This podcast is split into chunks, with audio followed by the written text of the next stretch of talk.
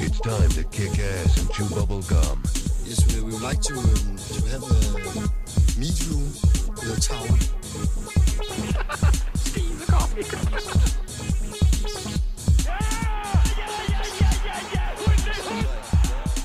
Velkommen til The Beer Talk Show. Podcasten, hvor vi går helt tæt på succesfulde inspiratorer og iværksættere, så du kan lære, hvordan de skaber deres succes. Her kommer din vært, Bjørn Vestergaard Barfod. Så blev det tid igen, mine damer og herrer. Mit navn er Bjørn, jeg er vært på The Bear Talk Show, og sommeren er over os, og øh, jeg er glad for at kunne berige din sommer med nogle af de her podcast, hvor jeg snakker med super inspirerende og motiverende mennesker, der kan dele ud af deres erfaringer, deres strategier, deres rutiner og vaner, som de selv bruger til at skabe succes i deres liv, og det ultimative formål for mig med den her podcast er jo, at du kan gøre det samme. Så derfor er det selvfølgelig også med stor glæde, at jeg kan bibringe dig dagens afsnit. For dagens afsnit er med Sofia Manning. Sofia, hun er enormt inspirerende. Jeg har meget, meget, meget stor respekt for Sofia, så det er selvfølgelig med stor glæde, at det lykkedes mig at få hende med i The Bear Talk Show. Sofia, hun er foredragsholder, hun er coach, og det kan man sige i høj grad coach, fordi at det er mere eller mindre hende, der har taget coaching-fænomenet til Danmark, faktisk på baggrund af hendes øh, ophold, hvor hun arbejdede for Tony Robbins i en lang periode i USA.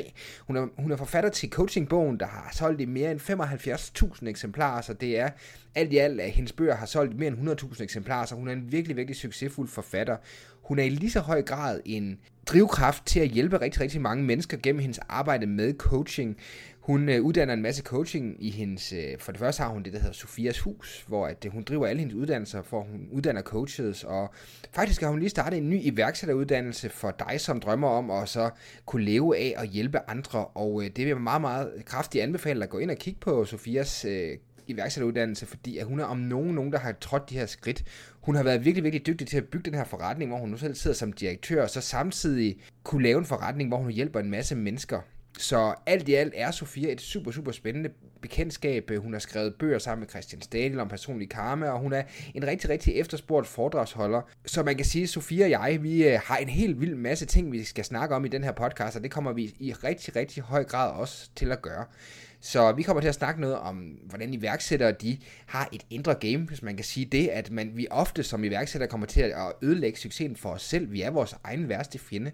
Hvordan man kan bekæmpe de begrænsende overbevisninger, som nogle gange kan ødelægge iværksætterdrømme og generelt ødelægge karriere nærmest, hvis man skal gå så langt og sige det. Og så snakker vi også noget om Sofias enormt inspirerende livsvalg. Jeg synes, Sofia hun er super modig. Øh, det er ikke mere end nogle år siden, hun faktisk valgte at hive det meste af hendes liv op og tage et smut til Spanien simpelthen, og så bosatte sig dernede sammen med hendes børn og sammen med hendes mand.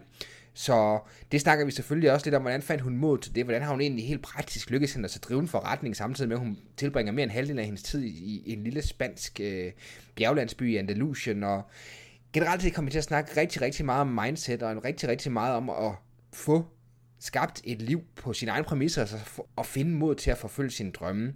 Jeg synes, det var et super fedt afsnit, så jeg håber, du vil gøre det samme. Som sagt, Sofia hun har en iværksætteruddannelse, som jeg klart vil anbefale at tjekke ud. Det er noget, som øh, du helt sikkert vil kunne få glæde af, hvis du brænder for iværksætteri, og hvis du brænder for at så komme ud med dit budskab. Så med det sagt, så vil øh, jeg overgive ordet til vores øh, samtale i podcasten her med Sofia, så rigtig, rigtig god fornøjelse med podcasten. Hej Sofia. Hej så. Og rigtig, rigtig hjertelig velkommen til The Bear Talk Show. Det er jo øh, en podcast, jeg bruger til at interviewe meget inspirerende mennesker som dig. For ligesom at finde ud af, hvad I gør for at skabe succes i jeres liv og i jeres forretning. Så lytterne forhåbentlig kan komme med på den rejse. Ja, jeg har glædet mig. Det har jeg delt med også. Jeg er meget taknemmelig for, at det kan lade sig gøre. Ja. Så skal vi ikke bare springe ud det, jeg har meget på programmet? Det synes jeg. Fantastisk, Sofia. Øhm, det første spørgsmål, jeg har til dig, det er et, som du måske har svaret en del på på det seneste, men jeg er simpelthen nødt til at få dig til at så snakke lidt mere om det, for jeg synes, øh, det er meget, meget inspirerende, det liv, du har valgt med din familie og flytte til Spanien, og det lyder jo næsten som en film, og det er jo meget inspirerende. Tak. Kan du fortælle lidt om tankerne omkring det? Og måske også sådan lidt, det er jo meget drastisk uh, ændring i din livsstil, altså for, for mange vil det være måske. Hvordan fandt du mod til det, hvis man ja, kan sige det? Ja. ja, altså det startede faktisk med, at, øh, at min øh, mand, som dengang var min kæreste, Arbe- han arbejdede i tv-branchen og var blevet ret træt af det, efter at have været der i, et år 10 eller mere. Og øh, lige da jeg mødte ham, der havde han sådan en form for krise omkring det. Og så satte vi os ned mange aftener, som man nu gør der, jo, når de forelskede, og talte om, hvad, hvad han skulle med sit liv. Og så begyndte han faktisk at tale mere om, hvad han, hvad han ville have for en livsstil. Øh, og det blev, så blev skiftet samtalerne karakter. Mm. Fordi før havde vi, vi havde startet med at tale om, "Nå, men hvad skal du så i stedet for? Som er jo sådan mere sådan en karriereafdækning, mm. hvor det her med, hvad for en livsstil vil jeg egentlig have? Ja. Og så blev det jo så til, hvad, jo længere vi kom hen i forholdet til, mm. hvad for en livsstil vil vi gerne have? Ja. Og, og, og, og det var der, det hele startede, hvor han så fandt ud af, at han godt ville udtrykke noget mere kreativt, han ville godt have noget kontakt til jorden, og, og så begyndte jeg også at tænke over, for jeg, har, jeg havde, det har jeg sådan set stadigvæk, men en meget travl livsstil, mm. meget baseret på, mm, på det tidspunkt havde jeg et lille barn, og der var meget logistik, og boede ude i, på det tidspunkt Gentofte, og der var sådan meget kørsel, mm. og altså, der gik og meget, meget tid blev brugt på andres behov. Altså møder og middage, og så begyndte vi at tale os mere og mere varme på det her med, måske skulle man finde sig mm. det, som vi så i starten kaldte et form for retreat, bare til os. Ja. Og det var sådan tanken startede. Mm. Og det, der så skete, det var, at vi begyndte at lede, øhm, både i Italien og Frankrig og i Spanien. Og så fik jeg sådan sit eget liv. Uh, så tog vi så til Spanien og begyndte at kigge på forskellige mm. ejendomme. Og så blev vi bare forelsket i den der idé med at tage et eller andet sted og bygge det op. Ja. Måske også fordi, at vi begge to har brugt øh, et år ti, måske halvandet, måske næsten to, på at arbejde, arbejde, arbejde. Mm. Så ligesom det her med at, at have noget i hænderne, som var lidt mere konkret. Se noget vokse, plante et træ, plante ja. en mark. Altså det er ja. ikke noget, der sådan, som sådan, der er ingen af os, der er opvokset på landet. Eller, mm. Så det er ikke sådan naturligt på den måde, men det der med at have lyst til at se livets cykluser på en anden måde, ja. end vi kunne gøre øh, herhjemme i, i, i, i København. Så det var sådan, det egentlig startede. Ja. Mm. Det var, jeg tænker, det var også, at det har krævet lidt mod for jer at springe ud også. Jeg tænker, at du har en, du har en datter med din, øh, med din eksmand og så videre, lidt logistik, apropos det og så videre. Med dem. Der er mange, der, det der spørgsmål er også øh, tit, øh, kan det lyde kompliceret mm. udefra, fordi Ja. nu min datters, altså min eksmand er så amerikaner, så det komplicerer billedet yderligere. Mm. Men jamen, jeg, jeg, jeg tror, jeg har sådan, nogen måske vil kalde den naiv, men jeg har sådan lidt, hvis, vi, hvis der er noget, der virkelig er rigtigt, altså hvis der er noget, jeg bare kan mærke, det her, det siger mit hjerte mig, det skal jeg, og det er også bedst for mine børn, ja. øh, så, så er jeg også villig til at gå på mange kompromiser. Altså Ja. forstået på den Mm. måde, at jeg lige med min, med min eksmand, Chris, øh, der øh, inviterede ham på frokost og fortalte om de her drømme. Mm. Øhm, og så spurgte jeg ham, det er så også meget coaching, der kommer ind der, ikke? men spurgte jeg ham, kunne han se sig selv i de her drømme? Altså, vil der være nogle muligheder i det for ham, hvis vi gjorde det på den her måde? Kunne der være nogle... nogle øh... Så i stedet for ligesom at sige, du ved, det her vil jeg, og Ja. så det gør jeg. Eller, øhm, Ja. eller det, det er jo der er svært, når man er skilt. Det kan man jo ikke. Mm. Mm. Så jeg var mere sådan, jamen, kunne der være noget, noget, noget spændende for ham? Og så blev han grebet meget af det her med at kunne hjemmeskole øh, vores datter, ja. når hun var i Danmark. Så vi har faktisk bygget det sådan op, at når hun er i Danmark hos ham, så bliver hun hjemmeskolet af ham. Mm. Og når hun så er i Spanien, så går hun i spansk skole, spansk folkeskole. Ja. En lille bitte bjergskole med kun 12 børn ude i bjergene. Ja. Så øhm, jeg tror, det er sådan en eller anden indre ild, der fortæller mig, at ja, det kan godt være, det bliver svært, det Mm. her. Øh, og der er også mange menneskelige behov, mange forskellige menneskers mm. behov involveret. Ja. Men hvis det er det rigtige fra sådan et højere plan, og Ja. jeg mener ikke bare kun mit ego, altså Nej. det her vil jeg for mig Ja. og min nærmeste, men mere sådan, hvis det virkelig er rigtigt, så, så er jeg også villig til at være meget fleksibel i, i tilgangen til det. Ja. Så det, der kan lyde meget for nogen, og det, det får jeg også at vide nogle gange, ej, hvor må det være rodet, og må der være mange skifter. Det er det ikke, altså fordi på en eller anden måde har vi fundet en simpelhed i det, Ja. ved at sætte en ramme for et år, hvor vi, Mm. vi ved præcis, hvor vi er, hvornår, og, og mig og min mand og vores fælles søn skifter sig mellem Danmark og, og Spanien. Ja. Og Zoe skifter sig mellem sin, sin far og mig. Og det, det, øh, det giver, har givet en enorm ro at, at være så specifik omkring, hvordan vi vil have vores liv. Kontra før, hvor vi var meget i øh, du ved, skolens hænder og deres, alle deres arrangementer og Ja. venner sig, altså arbejdsarrangementer og netværksarrangementer. Altså vores tid forsvandt. Den. Vi havde lige et år sammen, min kæreste og jeg i Danmark. Og vi tænker tilbage på det år, ind, altså inden vi flyttede. Det, det bare forsvandt bare i sådan noget, Mm. ja, det blev meget log, også logistik og ja. kørsel og helt normalt dansk liv, som Ja, vi på en eller anden måde havde lyst til at sige, sige lidt fra over for nogle år i hvert fald. Og så Ja. nu er det jo så blevet på femte år snart. Ja, det, det er en vild, vild, vild fascinerende historie, kan man Ja. sige. Og det er vel også det der med, og, og hvad kan man sige, hvilke behov er det egentlig? Altså ofte kunne jeg forestille mig det der liv med meget logistik og det der, så er det måske nogle andres behov, man egentlig er i gang med at, at afdække på den måde, og ikke så meget det, man egentlig sådan ser. Man, man får ikke det rum, hvor der er plads til at, at, at tage de her sådan større refleksioner over, hvad, hvad er det egentlig, man gerne vil med livet? Ja, jeg kan i hvert fald sige for mit eget vedkommende, nu øh, halvdelen i tiden i Danmark og halvdelen i Spanien, at når jeg er i Danmark, så bliver min tid meget brugt. Altså, og det er fint nok. Altså, den bliver brugt af, af mennesker, behov, ønsker, arbejde. Og når jeg så tager derned, så er jeg ligesom i kontrol. Det er også det, du lige beskriver. Ikke? Så kan jeg reflektere og trække mig lidt tilbage. Jeg arbejder stadigvæk, men meget. Men jeg kan mere tænke nogle lidt større linjer. Ja. Jeg spørger, hvad er egentlig meningen med det hele? Og, altså mere end at bare hjemme tænker jeg, hvordan skal jeg overhovedet ligesom, komme igennem den her dag med alle de her møder? Og dernede ja. tænker jeg mere, hvad for, en, hvad for en slags chef jeg egentlig være? Ja. Altså det er jo to ret forskellige ja. samtaler med sig selv. Ikke? Ja. Her er det mere sådan, jeg skal lige klare mig igennem den her uge med alle de behov, og, der er. Og dernede er det mere sådan lidt, lidt større mm. ting, jeg tænker, jeg, jeg har tid til at tænke over. Det må også være en sjov dynamik, det der med, at man kan sige, lige præcis som vi snakker om, det der med, at sådan, så er du her, hvor at, så kommer der folk som mig, der kan interviewe, og så er der en masse mennesker, der sådan, trækker det på den måde, så det, det forekommer når jeg har set billeder dernede fra, jeg har hørt dig snakke om det ellers med, i forhold til stedet nede i Spanien, at det har en helt anden ro på. Og sådan noget. Hvordan, ja. hvordan er det skiftet egentlig sådan for dig sådan personligt? Jamen for mig er det helt fantastisk. Mm-hmm. Altså jeg vil også, jeg, jeg vil, øh, vi har også valgt så at bo i byen. Vi er flyttet ind til byen i lejlighed her, så vi i Danmark bor vi midt her i byen, ja. og øh, vores kursushus ligger midt i byen.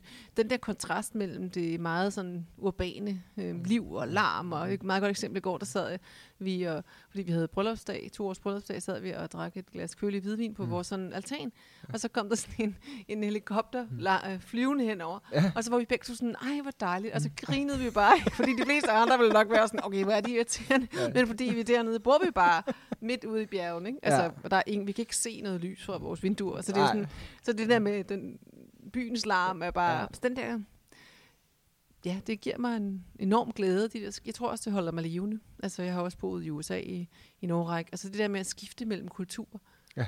gør også, at jeg, bliver, jeg føler mig mere sådan åben.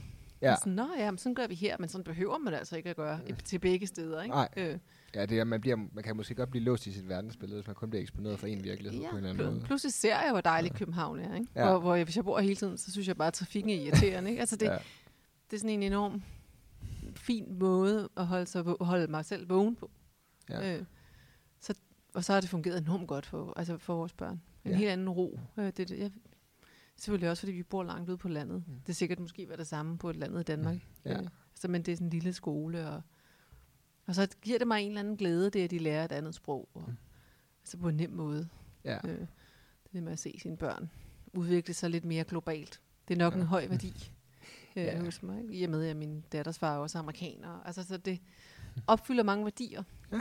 Men jeg vil ikke undvære Danmark. Nej.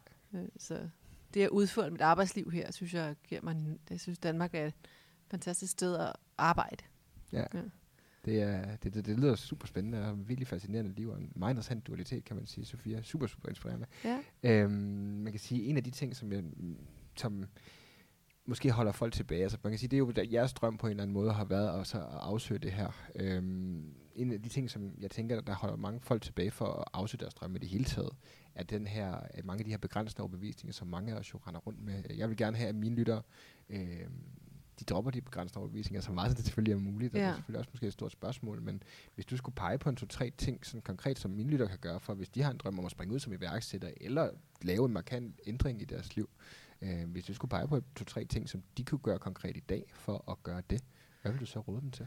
Altså jeg tror, den, den største for mig, og den jeg også ser, ser mest, nu arbejder jeg jo meget med mennesker, mm. der gerne vil handle på sine drømme. Den største forhindring, det er, at jeg tror, at mange kan falde i den fælde, der hedder at tro, at man ikke skal være bange for at handle. Altså, ja. altså for, før du ligesom gør noget, så skal du være helt klar. Ja. Og det er ikke rigtigt. Altså, du ved, jeg er stadigvæk bange hver eneste dag. Altså, hver gang jeg foretager en forandring, eller tager en chance, eller ansætter endnu en, eller starter et nyt kursus. Altså, det, og det samme dengang tog afsted, hvor jeg også bare tænkte, der er jo mm. en del af mig, som tænkte, ej, hvad laver jeg? Altså, tager børn ud af deres skole, og du ved, øh, min datters far bor her, og hvad med pengene? Og, mm-hmm. så jeg tror, at de her mange, mange år, jeg har nu arbejdet med selvudvikling, har virkelig lært mig, at der vil altid være en del af dig, og det er det, der er vigtigt. Mm-hmm. Det er virkelig streg under en del, ja. som er bange. Ja. og det er jo så, hvad for en del giver du mest magt? Og de Ja. ja. flere, dem der ofte, hvis de bliver ved med at være frustrerede over ikke at handle på det, som er vigtigt for dem, så er det fordi, den, magt har få, den del har fået for meget magt. Ja. Og, og så er det egentlig forholdsvis nemt at starte en relation, og ændre sin relation mm. til den del. Ja. Altså ligesom begynde at tale med den, tage den med. Mm. Mm. Altså de fleste begår den fejl, at de siger, at den ikke må være der. Ja. Altså siger, jamen, jeg, jeg skal ikke handle, før, før jeg er helt klar. Men det kommer aldrig, det kommer aldrig. Jeg har aldrig talt med en iværksætter som eksempel, som var klar. Altså det, det kommer ikke til at ske. Så det er den første ting. Altså tage afsted, eller gør det, du drømmer om, selvom du ikke tør. Mm. Fordi du kommer aldrig til at ture. Nej. Mm. Men den anden er at få støtte. Mm. Altså støtte og hjælp. Altså, at det er ikke fordi, du skal skifte din omgangskreds ud, at det overhovedet, det kan du, har, eller familie, det har man jo ikke det lyst til, og skal heller ikke. Men sørg for at have nogen, som støtter dig i, i det, du gerne vil. Det, det er ret vigtigt. Om så bare en eller to. Mm. Mm. For ellers kan det føles meget ensomt. Ja. Øhm. Og så en sidste ting, altså forbered dig på kaos. Altså alle drømme har en komponent af kaos. Det er jo det, der ligesom er, hvis du tænker sådan den helt klassiske helterejse, mm. du måske kender til, at meget litteratur er opbygget efter. Ikke? Ja. Så der er altid en periode, hvor efter at helten eller heldinden har begivet sig afsted, hvor alt føles som om, at det var fuldstændig forkert. Du ved, ikke? Altså, Ja. pengene forsvinder, og øh, troldene angriber, og landsbyen brænder. Og, altså, og det, det, det, er det er en nødvendig del af at handle på sin drøm. Og, og sige ja til kaos. Fordi på den anden side venter der en ny og helt anderledes dybere ro. Men Ja. hvis du ikke er okay med det der kaos, så kommer du aldrig hen til den ro. Nej. Så det handler meget om at acceptere, øh, og, og at, at man ikke vil komme til at have den her struktur på sådan til at starte med, når man går ud af sin egen komfortzone. Er det sådan, er det der sådan? Ja, det er forvent, forvent, at du ikke tror på det hele vejen, Mm. mm. men, men gå videre. Og så, og så forvent, at det bliver øh, kaotisk i den start, for det er al forandring. Ja. Ja, men, men, men med at være en, være en ven for dig selv på den rejse. Men hvis du tænker, at du kan undgå den, så kommer du aldrig afsted. Altså, for det er umuligt. Du kan ikke komme til en ny destination smertefrit, eller hvad man skal sige. Nej. Og det er ikke fordi, den smerte er altså lidelsesfuld. Mm. Den, er bare, den er bare en del af det. Og jeg tror, det er derfor, der er så forholdsvis få faktisk, der handler på sin drømme, trods alt. Ja. Øh, det er, fordi de ikke er kommet ind og har den der sam- samtale med den del af sig selv, som ikke tør. Ja. De tænker simpelthen, det er hele dem, der ikke tør. ja. Det, er en stor, det er en stor fejl. Ja. Mm. Og det er vel også et eller andet sted, vel måske også den menneskelige psykologi, det der med, at, øh, at når vi snakker om det her med, med smerten, at den måske, at den, den smerte, som man forventer, vil komme ud af noget, egentlig ofte måske egentlig reelt er meget større, end den smerte, som reelt set er ved det, hvis vi nu skal snakke smerte. Ja. Altså sådan, Helt sikkert. Altså smerten ved at ikke at gøre noget er jo akkumuleret meget større ja. end den smerte, der måske kan føles, når man begiver sig afsted. Fordi hvis det er det rigtige, så er det jo ligesom bare en del af det. Hvor den der fortrydelsens lidelse, den er meget værre, eller altså for, for de fleste. ja. Det man aldrig gjorde, eller Mm. den, det menneske, man ikke fik sagt det vigtige til, eller den drøm om at flytte til et Ja. andet sted hen, som aldrig blev prøvet af. Fordi selvom du mislykkedes, hvilket er helt normalt i øvrigt, og Ja. hvilket jeg også gør ofte med masser af ting, Mm. så er det stadigvæk en federe oplevelse. Altså så mindst, prøvede det. Så jeg sådan, ja okay, men det prøvede jeg. Men, ja. men det var ikke det rigtige, og det viste sig ud i virkeligheden, Mm. men ikke ind i mit hoved. Hvor det der med, når fejlen viser sig ind i hovedet, så er det bare lidt smådeprimerende for de Mm. fleste. ja. Hvor det er sådan ude i virkeligheden, så kan man sådan forholde sig til det. Nå, men så skulle jeg jo ikke det. Mhm. Altså, Ja. Min bog solgte to eksemplarer, Nå, men så skulle jeg nok ikke, så skulle jeg nok skrive en anden. Eller, ja, ja. Men hvis man har levet med det, ej gid, jeg havde skrevet en bog. Ja. Det er meget værre. Ja, fortrydelsesmerten er den, der, der folk sådan sidder tilbage med. Ja. Ofte er det ikke sådan der. Jo, jo, altså, og jo desværre jo, det behøver ikke at være en aldersting, men det ses tit med alder. Altså desværre jo bliver værre og værre med alder. Altså jo, du ved, at vi bliver mere og mere lukket omkring os selv. Ja, Øh, jo mere tid der går, hvor vi ikke tør stå ved os selv. Ja. Og det kan ske meget tidligt, altså aldersmæssigt, men, men det kan også godt være en aldersting. Ja. Altså vi ligesom lukker os om os eget og vores eget ego, Ja. som vi ikke tør udfordre. Ikke? ja. Ja.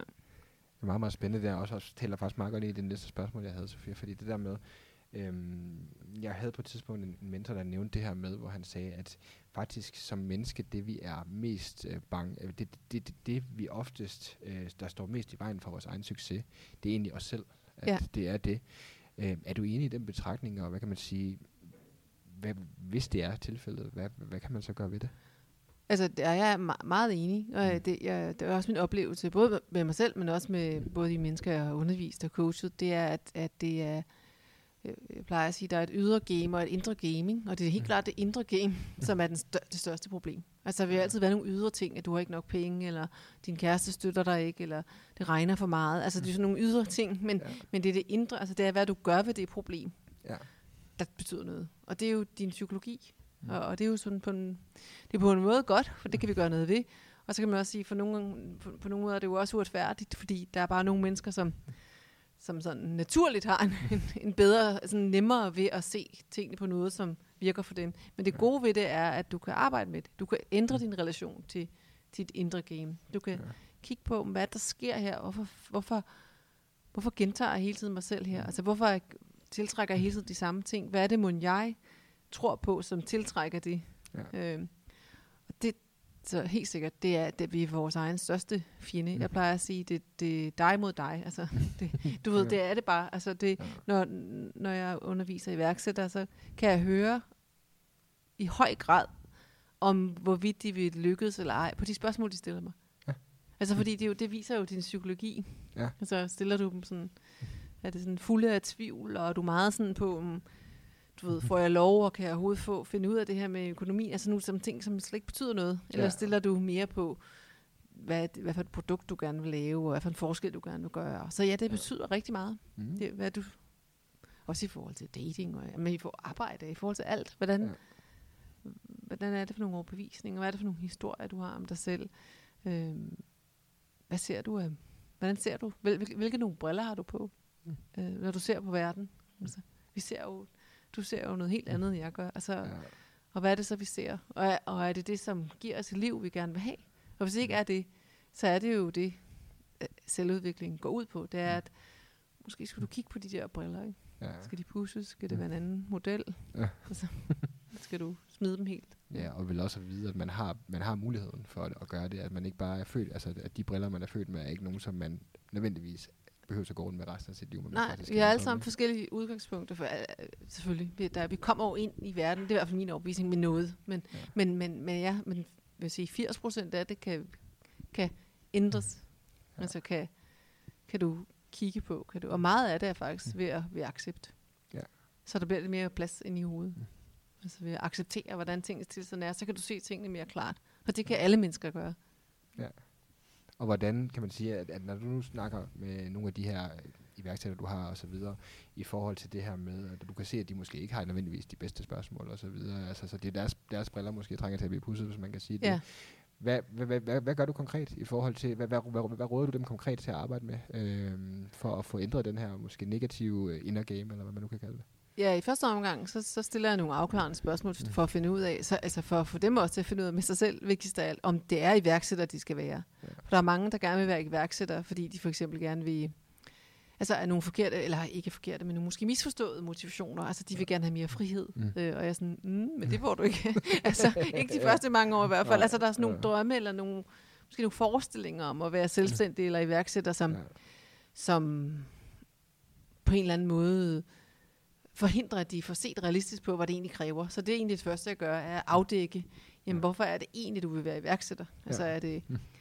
er, det fordi, du er iværksætter? Der er jo stor forskel på at bare have være iværksætter Mm. i blodet, og ikke kunne være andet. Ja. Så starter det som regel ret tidligt. Altså tanken starter ret tidligt. Det kan godt være, at du så finder dig et, et job, men, men den har været der med dig hele vejen. Eller om du mere er en, der tænker, at jeg skal være iværksætter, fordi det at være ansat er for besværligt. Mm.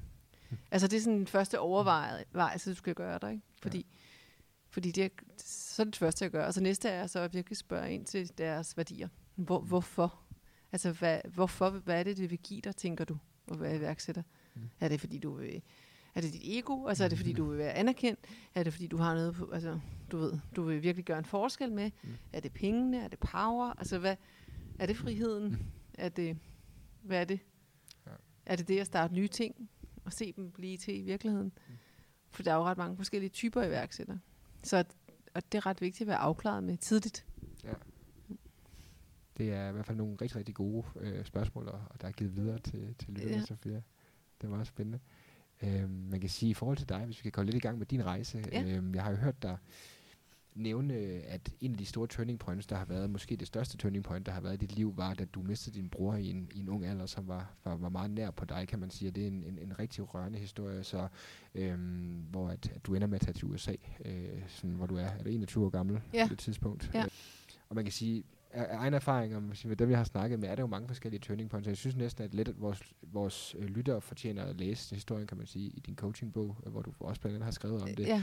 Men hvis du nu skulle pege på et andet turning point i dit liv, tænker jeg, end måske lige nødvendigvis det, hvis du sådan det næst vigtigste turning point for dig personligt, hvad, hvad vil du så pege på, tror du? Ja, lad mig se næst vigtigste. Mm, jamen, det, det var at få min datter, så efterfølgende min søn, ikke? Det har det været. Ja. Ja, der stod, skete et stort skift karrieremæssigt for mig, da jeg fik min datter, der var jeg 33. Mm. Mm. Øhm, og der var egentlig ret langt i min karriere, fordi der havde jeg jo arbejdet, jeg havde arbejdet i USA i seks år, og så var jeg kommet hjem til Danmark og havde været her nogle år med coaching. Mm. Og det gik rigtig stærkt, og jeg arbejdede rigtig meget, og, øh, og var meget eksternt styret. Ikke? Der var mange muligheder, de var svære at sige nej til. Ja. Og, øh, og det at få hende, gjorde ligesom, at jeg besluttede mig for at ændre mit værdisæt. Ja. Altså for første sådan, altså det med min bror, da han døde, der blev det sådan, skal man sige, tvunget ændret. altså fordi ja. det Ja. var et chok. Så Ja. ja. det, det, det var sådan noget udefra kommende, der kom og ændrede det, hvor jeg sådan indså meget hurtigt, at gud, livet handler jo om at leve. Det var ligesom det, han lærte mig. Altså det handler om at være her, og handler ja. om at gøre det, ens hjerte for, fortæller en. og an, alt andet er meget, meget sekundært. Altså, øh, og få min, min, øh, min datter, Zoe, det viste mig nok det her med, at jeg også skulle lære, og selvom jeg var nu blevet god til at leve, og så passe på mig selv, altså have balance i tingene, Ja. og, og, og prioritere det, det nære, familien, ja. og altså parforholdet, og, og, og, og min egen relation til mig selv. Ja. Ja. Jeg tror, hvis jeg ikke havde fået hende, så kunne jeg, jeg er lidt af en arbejdsnarkoman, altså kunne jeg nok bare have arbejdet Ja. Jamen, non-stop. Altså, det gør jeg måske lidt stadig, Mm. mm. men, men på en lidt mere balanceret måde. Hun ja. viste mig i hvert fald virkelig det her med, at det med kærligheden, når det kun er en selv, så er det jo ikke så vigtigt. Ellers så er man jo bare som sig selv. Ja, ja. Men, men det der med, når der pludselig kommer sådan en lille væsen, så man så også skal passe på, og man tænker, gud, det er måske også meget fedt, hvis jeg bliver gammel, og hvis jeg er så heldig. Og, altså, det kunne være en sjov gang at se sine børnebørn, og så kom der, der kom nogle andre ting ja.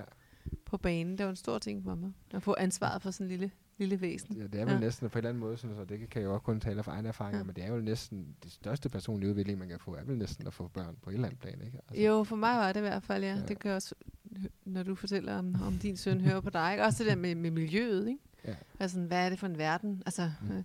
for en verden, vi efterlade, ikke? Og pludselig er man sådan, nej, okay, hvad, meget, det bliver meget håndgribeligt. Altså, Ja. hvad, hvad gør jeg lige med den her plastikflaske, ikke? Ja, Hvor før var man jo måske, eller nu skal jeg tale for mig selv, men det blev i hvert fald meget håndgribeligt, det der med, gud, ja, men det er jo ikke bare mig. Altså, de næste 50-60 år, for hvis jeg er så heldig, det er også min datter og hendes børn. Og, altså, det synes jeg var meget... Øh. Så jeg begyndte at interessere mig for nogle andre ting. Ja.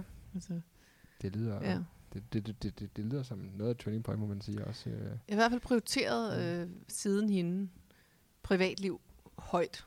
Ja. Altså ikke privatliv, det er hemmeligt, men altså mere det der med familien og det nære. Altså, Ja, ja. at det er, det er bare vigtigt.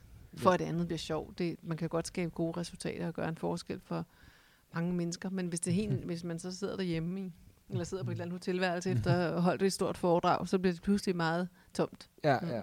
Eller det kan hurtigt blive det. Mm. Det kan, det, det kan jeg sagtens relatere til. Ja. Det er, og man kan sige, at, at, at det er også... Jeg kan næsten fornemme også i forhold til det liv, som vi lever nu, Ja. øh, med, med Spanien og så videre, det også har haft en meget positiv indvirkning på, på, på den del af det. Ja, helt, meget, helt vildt meget. Altså det har gjort sådan en naturlig... Nu, nu er der også sådan noget, der er meget sjovt lige med at flytte til Spanien, det er, at nu bor vi i sådan et lille, lille, lille, lille, lille bitte bjergsamfund. At det har også vist os nogle andre værdier, ikke? Altså Mm. de, de er meget sådan mere...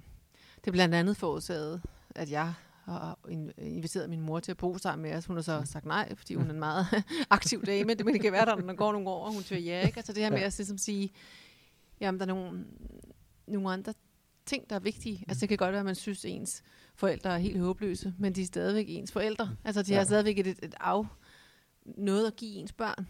Ja, Øh, og det har vi lidt glemt. Det synes jeg lidt, vi har glemt i Danmark. Altså det der med, det, det går så hurtigt det hele, ikke? Og børn er institutioner, ingen dom på det, for det er en helt naturlig del her. Men men det måske, for, for mig har det bare også været interessant at prøve nogle andre modeller af. Mm. Og været sådan, nå, måske skal, altså mine børn har været meget med på arbejde. Det kan, det kan nogle andre så tænke, det er da også mærkeligt. Ja. Men det er sådan noget, jeg, jeg vil hellere have dem tættere på. Ja. Og så kan de ligesom en, er en del af, af det jeg, liv, jeg lever. Ja. Øh, og det er nok noget af det, at flytte til Spanien har vist. Ja. Ja. Der er børn jo meget mere med. Altså, også på restauranter. Og herhjemme, der tager du jo ikke din mindste børn med på en rigtig, rigtig god... Altså, det, så bliver du i hvert fald tit set lidt ilde på. Ja, det. ja, så kan folk godt sidde og, og tænke, Ja. tænke der, kan man sige. Ja, ja. Det, hvorfor fik I ikke lige den passet i aften? Ikke? Så, så jeg synes, at det har givet os nogle værdi. Det er vel også meget, altså det er vel også meget den sydlandske kultur generelt, det her med lige præcis, altså han nær, familienærheden kan man sige, hvor at, at, at, at vi i hvert fald i, i Danmark på samme måde, der er det jo ikke normalt, at man lever sammen med jeres bedsteforældre og så videre, og så videre. Men min fornemmelse er, når jeg snakker med folk fra Spanien og fra Italien og så videre, Ja, at der er det meget normalt, at, at man generelt lever et familieliv sammen, som også sagtens kan involvere mange generationer. på godt og ondt. Ikke? Ja. Jeg tror, det er jo det hele velfærdsstaten her. Det har, jo den, det har jo været den downside, ikke? At, Ja. at de der nære ting er blevet udslikket. Det er jo, så, det er jo også nogle kæmpe fordele ved. men, men, der, men der er jo også klart nogle ulemper. Altså ja. nogle af de der ting, som er besværlige. Det er da besværligt at passe sin gamle mor. Mm. Men, men det viser jo også ens børn noget, ja. ja. at man så gør det. Ikke? Øh, så der er plus og minus ved begge, men jeg synes, det at have et så aktivt arbejdsliv, som jeg alligevel har, mm. og så have den der anden del, det giver sådan en, for mig er det sådan en, en, en grounding, altså, ja. øhm, at se, at nå ja, så vigtigt, at, at det der forretningsliv heller ikke. Altså Mm. når du kommer derned og står og taler med en af de andre mødre i klassen, som lever af sin frimærke økologiske citrusmark, eller et eller andet. Altså det er jo sådan Ja. helt andet, så, så Ja. kommer der sådan, bare, det bare, og det behøver slet ikke at være Spanien, det kunne også være noget, man fandt derhjemme, men det er bare, jeg tror, jeg tror faktisk, at- jo flere perspektiver vi som mennesker har, Mm. jo mere frie kan vi være.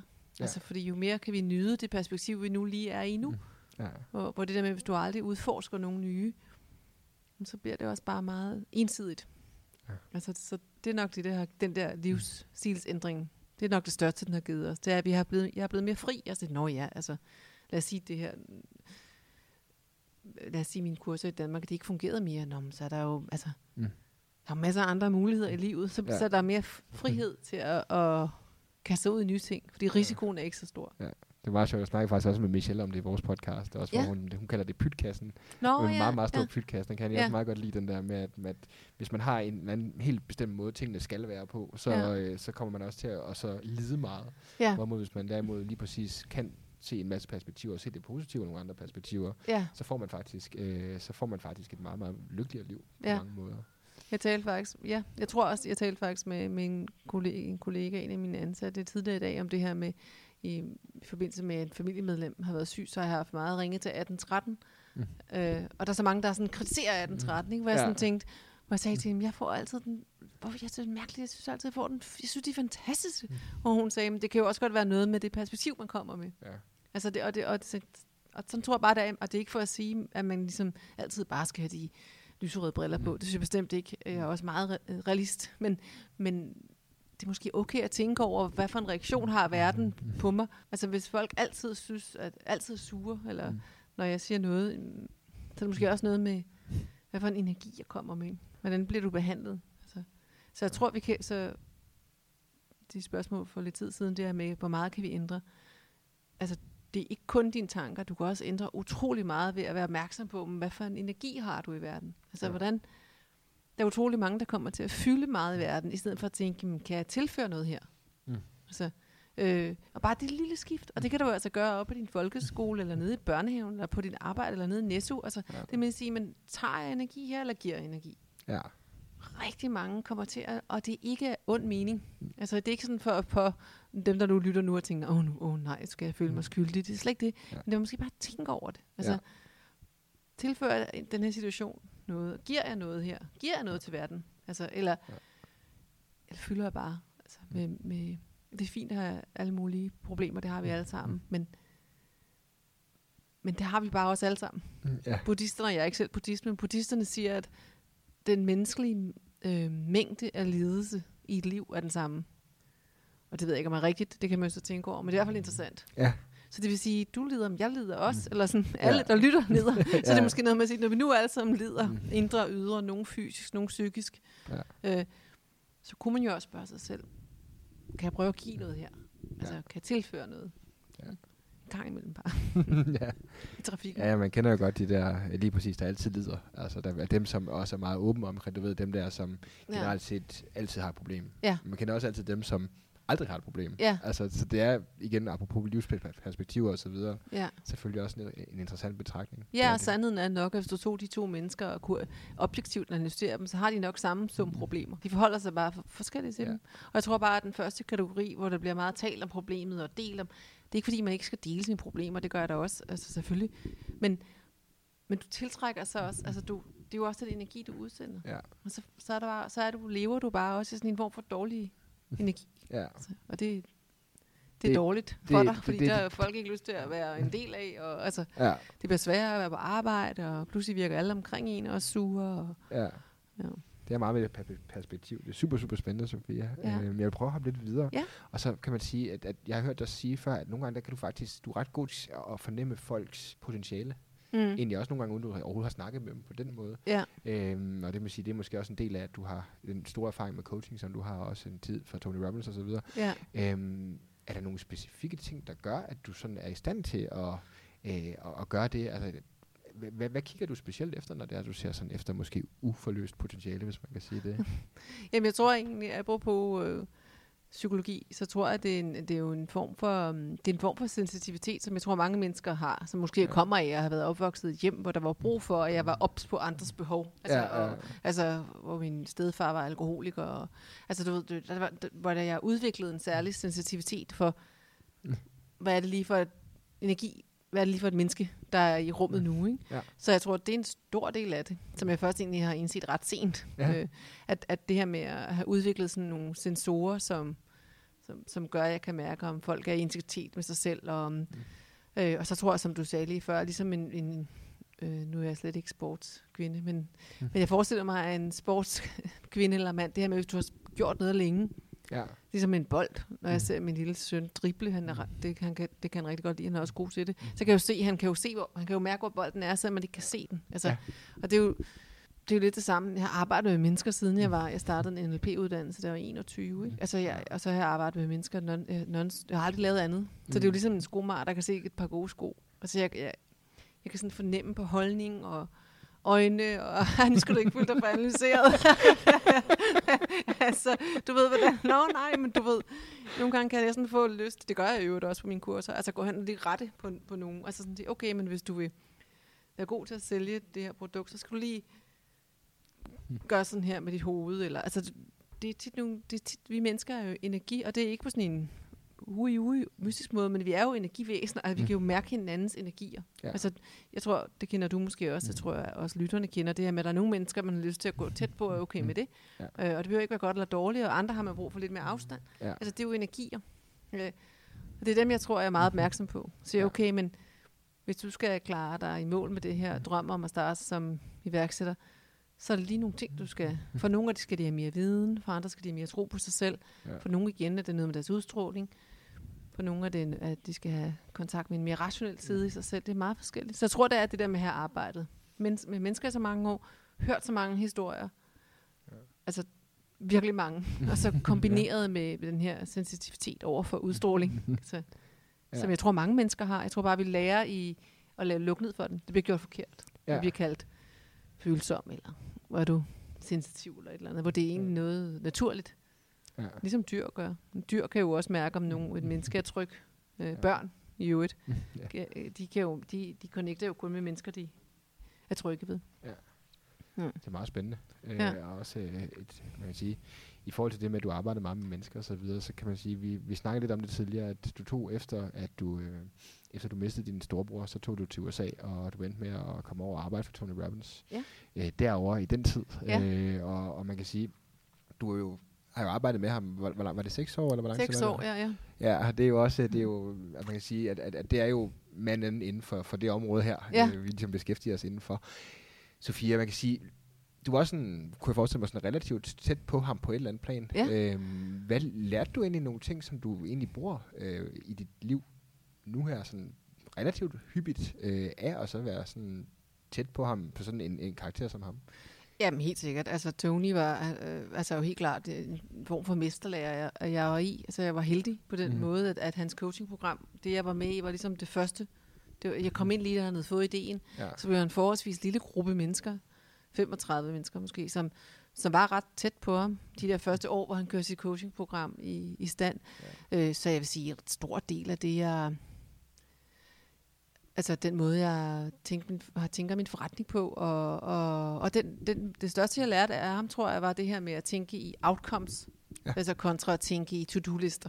Ja. Altså det bruger jeg hver eneste dag. Altså i stedet for at tænke, hvad skal jeg, hvad skal jeg dog at du ved, nu er, nu er vi for eksempel ved at, som du har lagt mærke til, man kan måske også høre det lidt på podcasten, bygge hele huset om her, ja. kursushuset om. Altså, i stedet for at tænke, vi skal nå det og det og det og det og det, og så blive helt overvældet, så tænker jeg meget mere, og det er noget, jeg helt klart har lært af Tony, tænker, okay, men hvad er det for et hus, der står her om en måned? Altså, Ja. hvad er det, vi er ved at skabe? Ja. Og så er det det, vores handlingsplan, så er der masser af ting, der bliver skåret fra. Fordi Ja. så er sådan, okay, så behøver det der jo ikke være klart. Og det der heller ikke, og vi behøver ikke at gøre det der, fordi det kan vi gøre til jul. Altså, ja. så, men så tror jeg også bare, at hele hans, han, han var enormt, altså nu, jeg var 24 år, da jeg blev ansat hos ham, ikke? Altså det med at, at opleve et menneske, som tror på en, Ja. på den måde, Mm. mm. det, det, det, øh, det prøver jeg også virkelig at give videre. Altså Ja. i, i, både til mine kursister, men også til mine ansatte, og så til min familie og venner. Men altså det med, han var virkelig, virkelig et godt eksempel på, at jeg kom fra Danmark, hvor jeg ikke synes, jeg, jeg har, altså, jeg har ikke, jeg har ikke, jeg kunne ikke lide at gå i skole. Mm. Jeg, så jeg klarede mig specielt godt i skolen.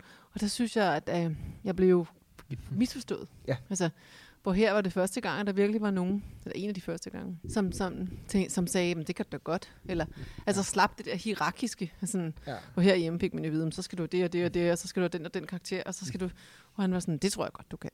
Du ved, du tager de her 10 klienter. Ja. Altså så det med at lære, at mange mennesker lever op til sit potentiale, hvis de får muligheden. Ja. Og hvis de får muligheden og ikke lever op til det, så igen ligesom før, så er det meget håndgribeligt, ikke? Ja, ja. Altså, det, ja. Jeg, jeg tænkte faktisk på det i går, og jeg vil altid være dybt taknemmelig for de der år. ja. Altså, at den, ja, at han så meget gav videre. Ja. Han er meget gavmild på den måde, ikke? Øh, som menneske. Ja, ja. Det kunne jeg godt forestille mig. Ja. Det er jo i hvert fald også det, man, man kan jo, jeg har kun, jeg har oplevet ham live selvfølgelig, men Ja. også gennem hans, hans, hans træning og så videre, og der er han i hvert fald en meget givende person, Ja. kan man sige. Ja. Øhm, Ærlig og givende, ikke? Altså, man fik godt at vide, om, om man leverede eller ej, ikke? Ja. Men, men, men, men det synes jeg er fint. hvordan indbrød han det i dig, det der med, at så tu- turde tro på dig selv på sådan en anden måde, end, end det lyder til, at det etablerede skolesystem måske har Ja, gjort. jeg, sikkert. jeg er for øvrigt 100% enig i det der med, Ja. at vi i det- i, det etablerede skolesystem har en tendens til at sætte folk i kasser, så det må jo være et stort befrielse for dig at komme ud og så få lov til at, Ja. at, at, at udleve dit potentiale på den måde. Ja. Altså, helt konkret gav han mig jo opgaverne. Altså, og så, så, og så måtte det jo bære eller briste. Ja. Altså, og det tror jeg var den største forskel. Han ligesom sagde, her er opgaven. Jeg fik ansvaret for alle de internationale klienter. Mm. Øh, det er sådan meget amerikansk, ikke? Man tænker, at hun er udlænding. Ja. Hun tage de ind. det var ligesom folk fra alle mulige lande. Men, Ja. øh, men, men du ved, så at det var et kæmpe ansvar i en tidlig alder, og det tror jeg bare, uden at der var noget sådan spørgsmålstegn stillende ved det. Det er meget sådan, på den måde var den der performance-kultur, som vi jo tit kritiserer så meget hjemme, det er også fordi, det er en anden slags måske. Ja. At det her med at sige, jamen, det må bære eller briste, altså grib her er chancen. Ja. Kan du tage den? Mm. Mm. Og så er, du, så er der bare masser af muligheder. Og kan du ikke, så er det måske ikke noget for dig. Altså der er vi jo så politisk korrekte i den. Ja, ja, ja. Altså, og, og det er jo også rigtig nogle gode ting ved. Men jeg tror også, at vi mister nogle unge mennesker og, i den der mm, kassesætning. Ja. Fordi vi aldrig giver dem muligheden og siger, prøv at, værsgo. Altså, for der er alt muligt, der skal opfyldes. Ikke? Så, så jeg tror, at han simpelthen indgød mig tilliden ved at give mig opgaverne. Mm. Og sige, det kan du godt. Ja. Ja. Så det gør jeg også selv meget, og nogle gange også til stor frustration for mine ansatte. altså, fordi det er ligesom sådan, okay, men enten kan du det, eller også... Altså, selvfølgelig vil jeg gerne støtte, men, men enten er du mand eller dame, der passer til det her, eller også er du ikke. Altså, det, og det har ikke noget med alder, eller karakterer, eller heller ikke altid IQ, for der er mange forskellige slags intelligenser at Mhm. gøre. Det er nogle andre ting. Det er jo noget med noget passion. Ja. Og, Det er det drive der, som man, som man får ud af det, kan man sige. Jeg tror, så den der ærlighed kombineret med, med gavmildhed, det var nok det, jeg lærte mest af. Altså det, man kan ikke kun være gavmild, hvis man skal fremelske potentiale. Ja. Man skal også kunne være ærlig. Ja. Altså, og det var det er han også. Altså, han siger, det der var ikke godt nok. Men, men det der er godt. Altså, Ja. Mm. Og det er vel også, hvad kan man sige, det er meget i den forlængelse af den snak, der er i forhold til curlingforældre og den type ting, så er det vel lige præcis det, som vi har den her berøringsangst måske i vores samfund nu. Ja, jeg skulle lige så sige med børn, ikke? Nogle Ja. gange, altså nogle gange, nogle gange er det bare godt at sige til dem, hvis det ikke er godt nok. Mhm. Eller hvis Ja. de gør, altså bare sige, det må, det er ikke okay. Ja. Altså, sådan gør vi ikke i vores familie. Altså, Ja. ja. Og det har vi glemt lidt herhjemme, ikke? Det er den hele den der anerkendelsesdrevede pædagogik. Altså, Det er sjovt og interessant at snakke, ja, Sofia. det kunne vi snakke om. Det- Helt, det, det- bare en hel podcast det om tror det. jeg, ja. det, det, det, må, det, må, det må blive næste gang. øhm, indtil da kan vi jo snakke lidt i forhold til din øh, måske lidt mere erhvervsmæssige erfaring fra Tony Robbins, for man kan sige, det du selvfølgelig også fik, fordi du kom ind på det tidspunkt, du gjorde i hans organisation, var jo også, at du fik et helt unikt indblik i det, som jeg vil, vil kalde verdens største sådan, informationsvirksomhed, øh, fordi det er jo dybest set Tony, der øh, hvad kan man sige, multiplicerer sig selv. Ja. gennem hans programmer og gennem hans seminarer osv. osv. Og det må jo også have givet dig et unikt indblik i, hvordan, at man kan sige, hvordan du har drevet din forretning, Sofia Manning og så videre. Ja. Hvordan, hvad, hvad tror du, det er de vigtigste par ting, du har lært fra den måde, han drev hans business på, øh, som du har taget med i din eget øh, business, hvis man kan sige det? Mm, jeg lærte mange, synes, jeg lærte så mange ting, men jeg lærte, jeg lærte især det der med, med, med hvor, hvor vigtig professionalismen er. Altså man Ja. kan sige, i min branche, eller i vores branche, eller altså den branche, du, hvor du taler med rigtigt, altså der, det, det er rigtig vigtigt, når du arbejder med mennesker, at professionalismen er høj. Altså at, Ja. du, at, du, at du leverer det, som, som dine kunder er kommet for.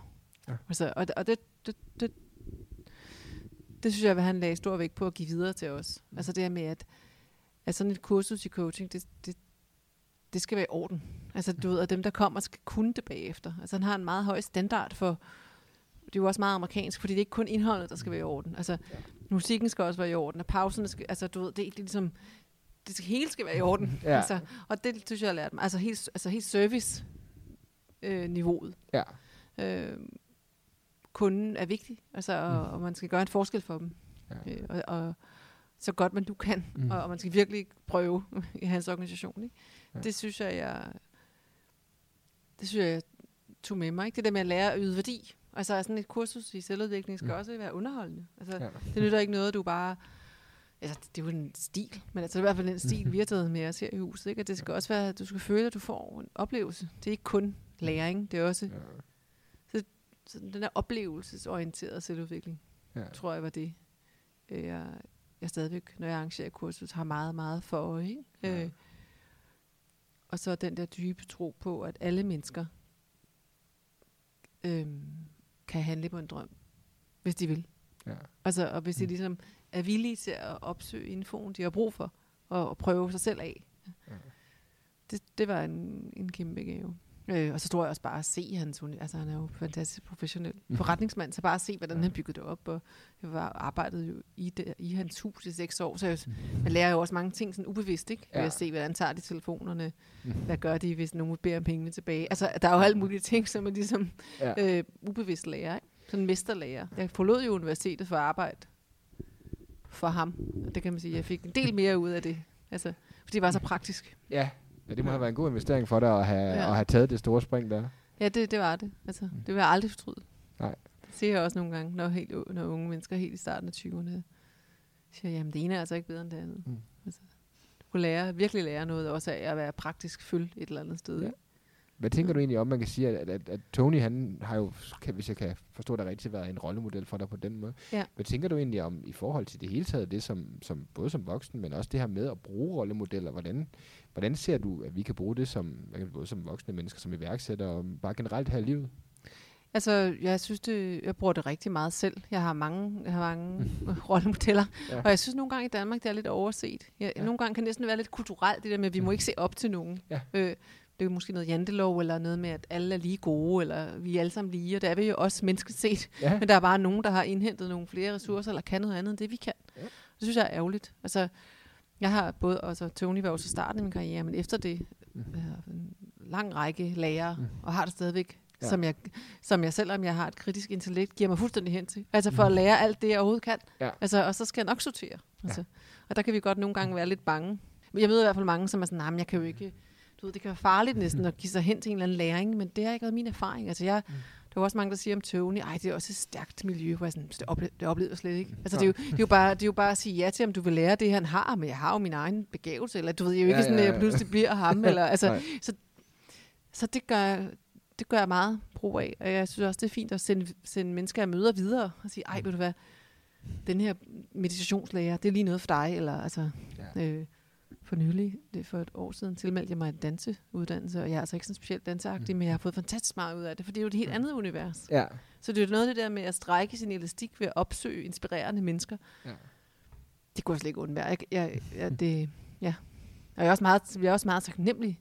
Jeg kan næsten blive helt rørt, når jeg taler om det. For de mennesker, jeg er sådan, ej, tænk, at jeg har fået den gave af dem, ikke? Ja. Altså, jeg Tony for eksempel, eller Ja. Gangkati, som en af mine andre lærere. Altså, at det, ja. sådan, Byron Katie, som jeg også har været på en del retreats med. Altså, tænk, at, ligesom, tænk, at de har, Mm. altså, Ja. tænk, at jeg har fået en lille bid af det, de kan, og kan viderebringe. Ja. Altså, det synes jeg, ja. Så, så jo, jeg synes, alle, alle skulle til at finde sådan en rollemodel. Det kan jo også Ja. være i familien. Det kan Ja. være en tante. Det behøver ikke at være, eller en ven. Det behøver ikke Ja. at være en eller anden. Det kan være en musiker, altså en kunstner. Og det, ja, og det, jeg havde faktisk en rigtig spændende snak om lige præcis det, fordi jeg tror også meget tit, når man tænker rollemodeller, øh, så tænker man også lige præcis mennesker, der på den måde, ligesom Tony og ligesom mange af de andre øh, store navne, som, som, som stiller sig op på en scene og siger nogle ting. Men jeg havde faktisk en rigtig interessant snak med en af mine tidligere gæster i podcasten, der hedder Bo Ilskær, hvor han lige præcis, han brugte rigtig meget bare almindelige mennesker, eller hvad kan man Ja. sige, altså folk han så på gaden, kunne mm. Godt se rollemodeller og sige, wow, det der det er bare en person, der er Ja. modig, fordi vedkommende tør klæde, altså Ja. klæde sig i sådan noget tøj der og så Ja. videre, ikke? Og det, måske også det der med, at, at Jamen, jeg er helt enig. Jeg var Ja. lige på Roskilde Festival her. Ja, i- ja, det så jeg. ja.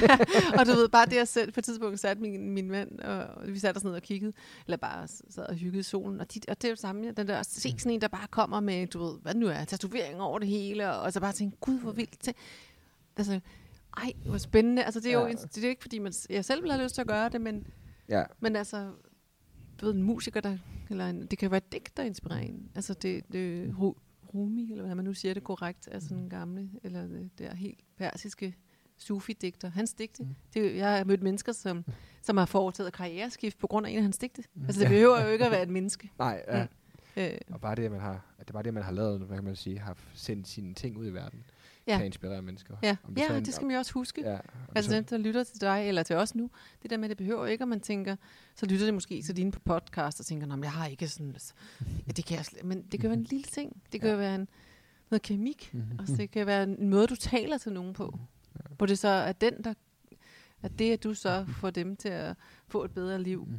så gør de en forskel et andet sted. Ikke? Altså, det, det, det, det er derfor, det er så vigtigt at huske, at du kan altid bidrage. Ja. Altid. Altså, i det helt små. Ja. Bare ved at gøre noget andet i dag, nede i supermarkedet. Eller ved at være dig selv, egentlig. Ja, bare ved at være dig selv. ja, Ja, det og ture være dig selv. Ja. Og ikke blive for... Fordi når vi siger at være sig selv, så kan faren være det, med, at vi bliver for optaget af alle vores dramaer. Ja. Altså, så måske også slippe en lille del af dig selv. men, hvad, men altså virkelig stå ved dig selv i hvert fald. ja. Man kan sige, øh, du er jo, siden at du kom tilbage fra Tony Robbins, øh, har du jo været, hvad kan man sige, du har haft, et, har drevet Manning Spire og har sammen med din eksmand og så videre, men generelt har været et rigtig, rigtig stærk personlig brand i sig selv, og du har hjulpet en masse mennesker med coaching og så videre. Dem er også det som næsten coaching coaching dronningen har jeg, har jeg, har jeg set dig refereret som, men Ja. ja. du ved, Ja. øhm, og, og har, har gjort det vanvittigt flot øh, ved det, og det er Tak. super, super stor respekt for det arbejde, du har Tak lavet, og de have. mennesker, du har hjulpet. Mm. Man kan sige, i forhold til det, så har jeg to hurtige spørgsmål, fordi at du også, der kommer en iværksætteruddannelse. Ja. Det er super, super spændende.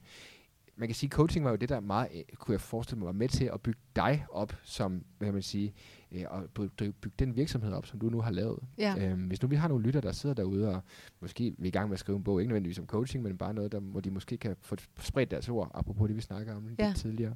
Hvad vil du råde dem til, sådan, at sådan de bedste par ting, der kan, de kan tage med i deres skriveproces? Hvis I skal skrive en bog, Mm. jamen for først så tænker jeg afkom. Mm. Altså Ja. ja. tænke, tænke hvad, hvad, er det, hvad, er det, øh, hvad er det, jeg vil med den her bog?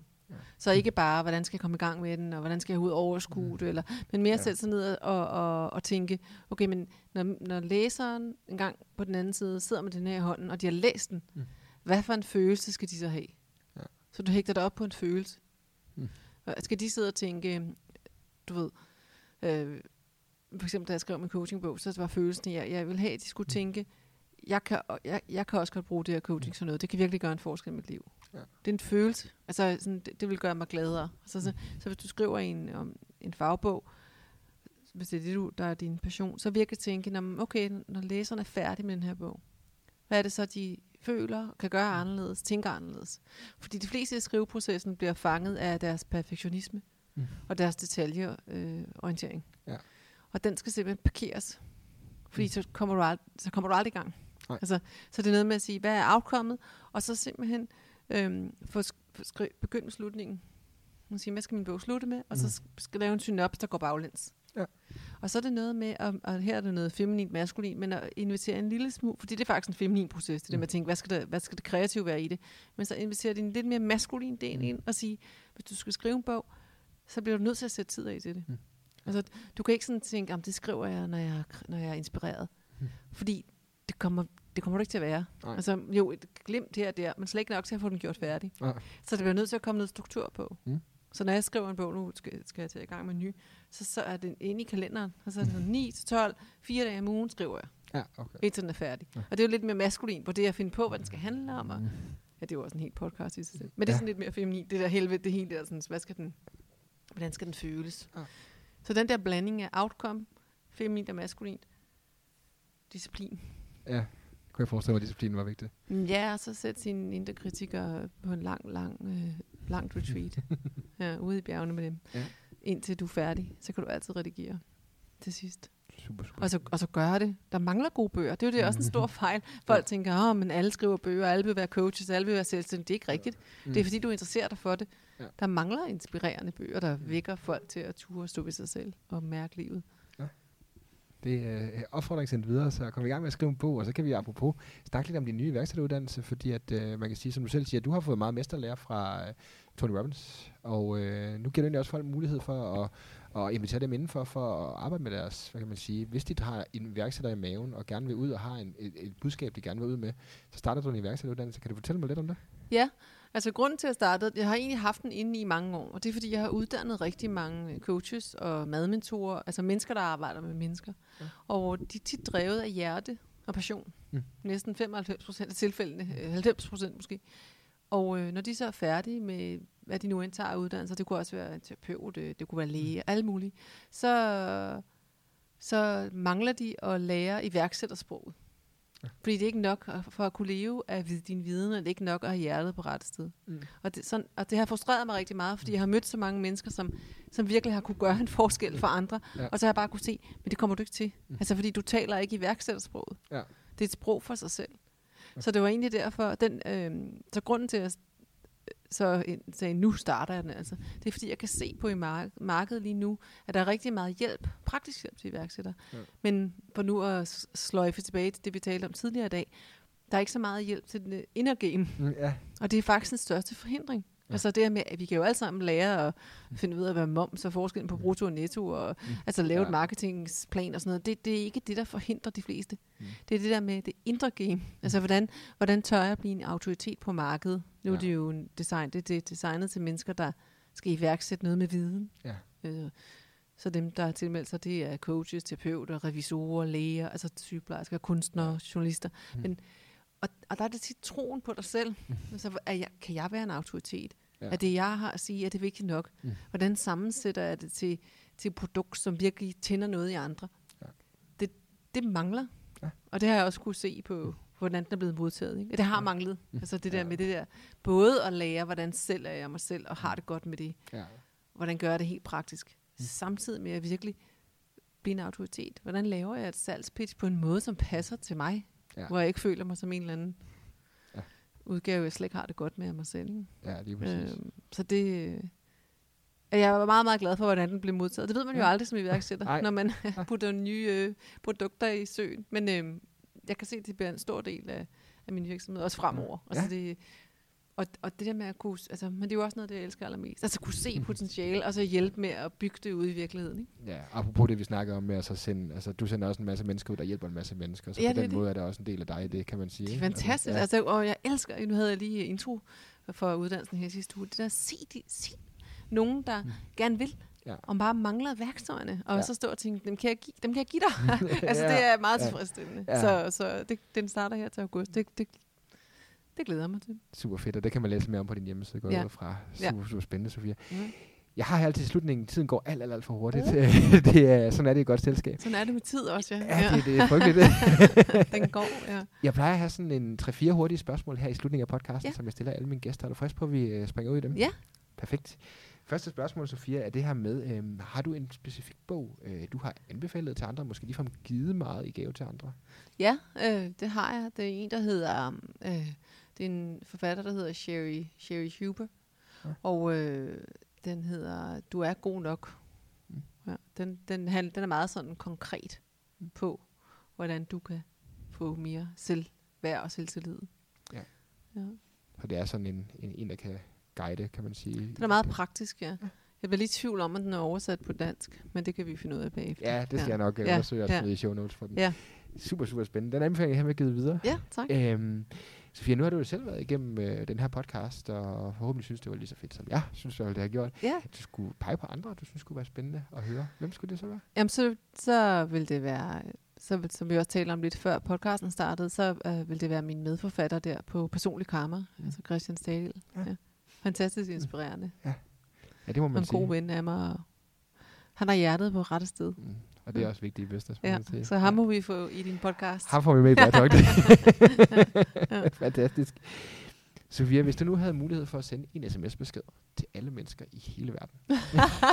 de der, det er sådan en type spørgsmål her. Det var sådan nogle, man skulle have sendt på mailen ja, inden, Bjørn. Ja, ja, ja. okay. okay. Men det har jeg ikke fået. I skulle sende en sms til alle i hele verden. Hvad skulle der stå i den, og hvorfor? Øhm, ja, så tror jeg, der skulle stå... Øhm, du er slet ikke vigtig, og alligevel er du det vigtigste, der findes. Mm-hmm.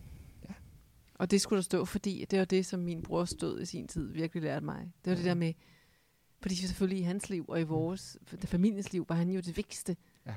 Men lige pludselig er du her bare ikke mere. Ja. Og så du er altså, så derfor er det så vigtigt at følge dit hjerte og gøre det, du vil, fordi ja. jeg ved godt, at vi selv tror, at vi er så vigtige, men der ja. er så mange mennesker i verden, og, og vi er her så kort. Så gør nu bare det, du tænker, du vil, for det er rigtigt. Følg nu ja. den. Altså, hvis du får en tanke, så fordi der er noget om det, så lyt nu til den der visken, inden den bliver en råben, som den gør for mange. Ja. Hvor der bliver stress og angst og alt muligt. Altså lyt nu. Så fordi du er ikke så vigtig, at, at, at du ikke sagtens kan fejle en masse. Altså det er, fordi det vigtigste for dig er dig. Tror, de vil forstå den til virkelig. Ja, det kan godt være, ja. at vi skulle lave sådan en, en med mange øh, tegn. Ja. ja. Eller en video. Video er altid godt. ja, ja, det kan godt være, at vi lige skal have lov til at sige lidt mere ja. end lige. Ja. Så lad os være det en MMS. ja, det er det, må det være. Men det er et super, super, super stærkt øh, sms, og, ja. øh, og jeg kunne ikke være mere enig. Så det ja. er Sofia. Øh, det sidste spørgsmål, jeg har, i det. Der har været en fantastisk podcast. Ja, øh, det var er, dejligt at være med. Ja, det har virkelig været dejligt at have dig med. Mm. Øhm, apropos dem, som, øh, som du måske skulle have haft på forhånd, så giver jeg sgu chancen, og så får du den her. Ja. Hvad er det bedste råd, du nogensinde har fået? Det bedste råd, jeg har fået? Jamen, det tror jeg helt sikkert, og det er tilbage til... Nu kom der pludselig et andet op, men øhm, det, det, det, det er tilbage til Tony-tiden. Det, det mm. der med at gøre det, selvom du ikke tror på det. Ja. Altså, det har klart været en, en, en rød tråd i min karriere. Ja. Altså, lad være med at vente, til du tror på det. Bare gør det. For du lærer at håndtere det, du skal, når du har hoppet. Altså, ja. Det er den der med at bygge, bygge rumskibet, og så bygge det på vej op, eller hvad, hvad er det, man siger i, iværksætterkredse? Ja, altså ja. det er det, ikke? Altså ligesom med det her hus, kursushus her. Altså, ja, ja det lignede noget, der var løgn, der jeg købte. Mm-hmm. Altså, og jeg, jeg sad der også herinde en mørk aften og tænkte, hvad fanden, undskyld, hvad fanden har jeg gang i? altså, tænker banken støttede det her projekt. Men så er det jo noget med at sige, ja, men nu har jeg gjort det. Altså, så må jeg jo, så, ja. så også godt nok været en, en, en, en stejle læringskurve, du får, men det er, også, det, det er jo også det, der er iværksætteri, og det er sjovt, og du, og, jeg, og du føler dig levende. Så gør det nu bare. Også det der, de kan også være helt praksis til en date, eller et, altså alt muligt. Det behøver ikke at være iværksætteri. Det var sådan, nej, ja, selvfølgelig tør du ikke. Det er der ingen mennesker, der gør. Så. Men er det rigtigt, så så gør det. ja, ja, hvis det er rigtigt for ja. dig, kan man sige. Ja. Er det ikke den der, jeg synes, jeg har altid godt kunne lide det citat, der siger, it's always, jeg kan huske, om der har sagt det, it always seems impossible until it's done. Uh, ja. Det, ja, det er rigtigt, ja. Den ja. har jeg også læst. Det, det, det er et godt citat, ikke? Ja. Ja, for alle. Og der er ja. godt nok mange, der har travlt med at fortælle dig, at det ikke er muligt. Ja. Det er det faktisk den sidste ting for nu at sige det. Et råd, du kunne give til dig selv, eller som jeg giver, i hvert fald gentager ofte, det der med, når du kommer med en idé, mm-hmm. så bliver den næsten altid mistroet. Altså i ja. starten, du vil altid, du, du ved, folk vil være sådan, nej, ligesom da jeg tog, du og sagde, nej, coaching, det er noget værre noget, ja. eller det er ikke bare, og, indtil man så gør det, ikke? Ja. Og så kommer folk og spørger, hvordan gjorde du? Altså det, ja. det er bare den naturlige rejse. Ja. Og det er jo starten, der kan være følelset ensom. Mm. Men, men som er en del af det. Mm. Det, er, det er en del af det, den personlige udvikling og personlige vækst, ja. kan man sige. Ja. Sofia. Det har været fantastisk fedt at have dig med. Ja. Øh, hvis nu øh, vores lyttere gerne vil høre mere om dig øh, på sociale medier eller andet, generelt lære lidt mere om øh, iværksætteruddannelsen, hvor gør de det så henne? Jamen, så er det jo inde på sofiamanning.dk, mm. som er vores hjemmeside, eller så inde på, jeg er ret meget på Insta, og det er jo Sofia Manning Inspire, hedder min profil. Mm. Og øh, ja, det er nok de to bedste steder. De to bedste steder ja. at finde dig. Ja. Fantastisk. Ja. Sofia, tusind tak, fordi du ville deltage. Jamen, det var bare en fornøjelse. Ja. det synes jeg også. det er godt. Ja. Og således kom vi til vejs ende i dagens afsnit af The Bear Talk Show. Tak til Sofia, fordi at hun havde lyst til at deltage, og tak til dig, som øh, har lyttet med. Som sagt, Sofia hun har en rigtig, rigtig fed iværksætteruddannelse, som starter lige om lidt. Så gå endelig ind på sofiamanning.dk og tjek den ud. Der er faktisk nogle gratis videoer, som jeg synes er super værdifulde i sig selv, som hun giver, hvis øh, du bare signer op på hendes nyhedsbrev. Og det vil jeg helt klart anbefale dig at gøre. Det var et rigtig, rigtig fedt afsnit. Det handler om at så leve sin drømme ud, så jeg håber, Sofia har været med til at give dig inspiration, og ikke mindst strategierne, der kan hjælpe dig med at leve dine drømme ud. Til næste afsnit af The Bear Talk Show har jeg været sindssygt, sindssygt glad øh, for at få en virkelig, virkelig fed foredragsholder med. Det var en, jeg ventede rigtig, rigtig længe på, men hold nu op, hvor var det bare ventetiden værd. Hans navn er Hadib Janal. Han er en fremragende motivational speaker, tidligere TEDx, oplægsholder osv. Han kom med en kæmpe, kæmpe energiboost, og hvis du skal have et rigtig, rigtig stort spark i røven, undskyld mig udtrykket, så er Hadib manden, der kan give dig det som sagt, vi ventede rigtig længe på at få den her podcast i kassen, men nej, hvor var det godt, da jeg endelig fik gjort det. Vi sad begge to bagefter. Jeg prøvede virkelig at matche Hadibs energi i det her afsnit, og det synes jeg lykkedes rigtig, rigtig godt. Det blev en super fed snak, vi havde omkring at bryde sine egne rammer, komme ud og vælge, et, øh, vælge en, at tabe en drøm på gulvet, eller man kan sige at miste sin drøm, men også at genfinde i det tab, der jeg miste sin drøm, finde sin nye drøm. Og øh, det snakkede Hadib og jeg rigtig, rigtig meget om, og, om at committe sig, om at binde sig til det her drøm om en ny vej. Øh, Hadib han valgte at blive motivational speaker, han er blevet en af landets mest efterspurgte foredragsholder lige i forhold til det her super, super fedt afsnit, som kommer i løbet af de næste 14 dage. Indtil da, så håber du nyder den resterende del af sommeren, og øh, endnu en gang, hvis du har lyst til at gå ind og give et review af The Bear Talk Show, eller bare anbefale til en ven, som du tænker, det, det kunne være fedt for, så vil jeg selvfølgelig være super, super taknemmelig. Så udover det, så tak fordi du lytter med. Rigtig, rigtig god sommer. Vi snakkes ved.